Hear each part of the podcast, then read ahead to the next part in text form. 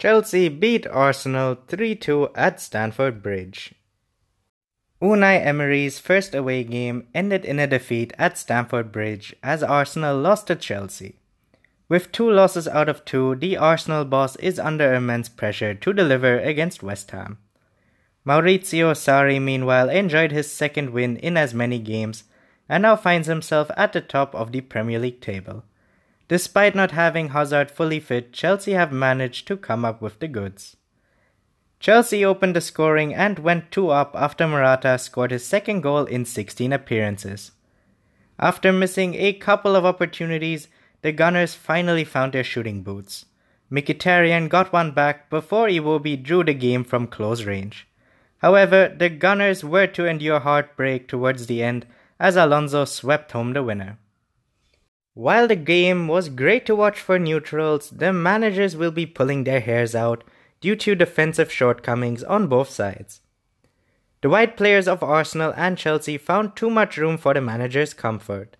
The problem was very evident in the first half when Arsenal carved out opportunity after opportunity, courtesy of their fullbacks Bellerin and Monreal. Arsenal should have put the game to bed before the break, and they were left ruining their chances in the end. Similarly, Arsenal's wide players' non inclination to track back led to them conceding two goals, including the winner. The first goal was created by Alonso when he found himself in acres of space on Arsenal's right side. Bellerin, who was drawn towards Willian, and Mkhitaryan didn't track back efficiently enough to stop Alonso from having a free run at goal. The winner was scored by Alonso, who popped up in Arsenal's penalty box unmarked. Arsenal also faced problems playing the high line.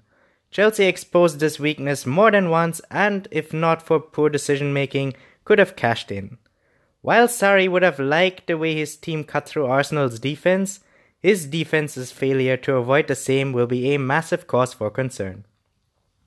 On another day with better finishing, Chelsea could well have found themselves on the losing side. On the other hand, the problems just keep on piling for Emery as he has a lot of work to do if Arsenal is to challenge for the top four. Another game, another Granit Xhaka no-show. This story is becoming way too frequent for Arsenal's liking. After a poor display against City where he looked off the pace, Xhaka started again to the surprise of many. He didn't cover himself in glory and was replaced at halftime. Xhaka was signed a few seasons back to be Arsenal's enforcer in midfield, but unfortunately he has been a pale shadow of the enforcer Arsenal crave. Against Chelsea, he was poor in decision making and put the defense under unnecessary pressure while playing out from the back. Though he possesses an exquisite passing range, he seems to have gone into a shell. Another drawback of playing Xhaka is the pressure he applies on the opposition midfielders. With Arsenal seeming intent on playing a high line, Affording the midfielders space is a cardinal sin. Arsenal were guilty of it time and time again, paying the price when Morata broke the offside trap to make the net bulge. While Xhaka was on the pitch, Arsenal didn't apply the required pressure to make the high line work. However, after he went off, Arsenal pulled off the high line much better. After giving Xhaka a second chance to prove his case, Emery's patience might have just run out. Torreira and Guendouzi seem to be complementing each other very well. If Emery is to get his first win, dropping Xhaka seems to be the best option. At the hour mark, with the game poised, Sarri decided to throw in his talisman Eden Hazard, and he didn't disappoint. Though he was on the pitch for only 30 minutes, he ran rings around the Arsenal defense. He capped off his impactful display when he ran through on the left flank, setting up Alonso's goal. Despite not starting either of Chelsea's games, Hazard has a couple of assists in his bag. With another week of training to come, one can expect Hazard to make his first start against Newcastle. Although Willian had a decent game, he lacks the creative spark of Hazard. After the latter's introduction, there were a number of situations where he drew defenders towards himself, thus enabling his teammates to prosper. Hazard brings a different dynamic to Chelsea's attack. He runs at defenders and isolates them before dazzling away.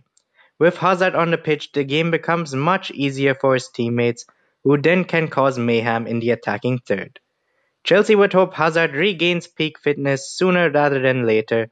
With each passing game, one thing has become increasingly clear.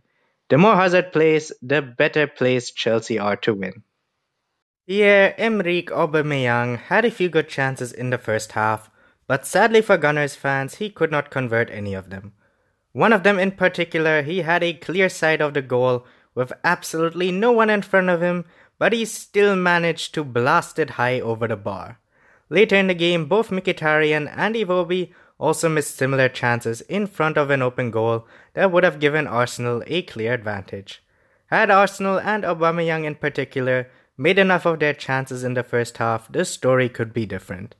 Lacazette will surely be looking at those missed chances and be wondering why he is not starting.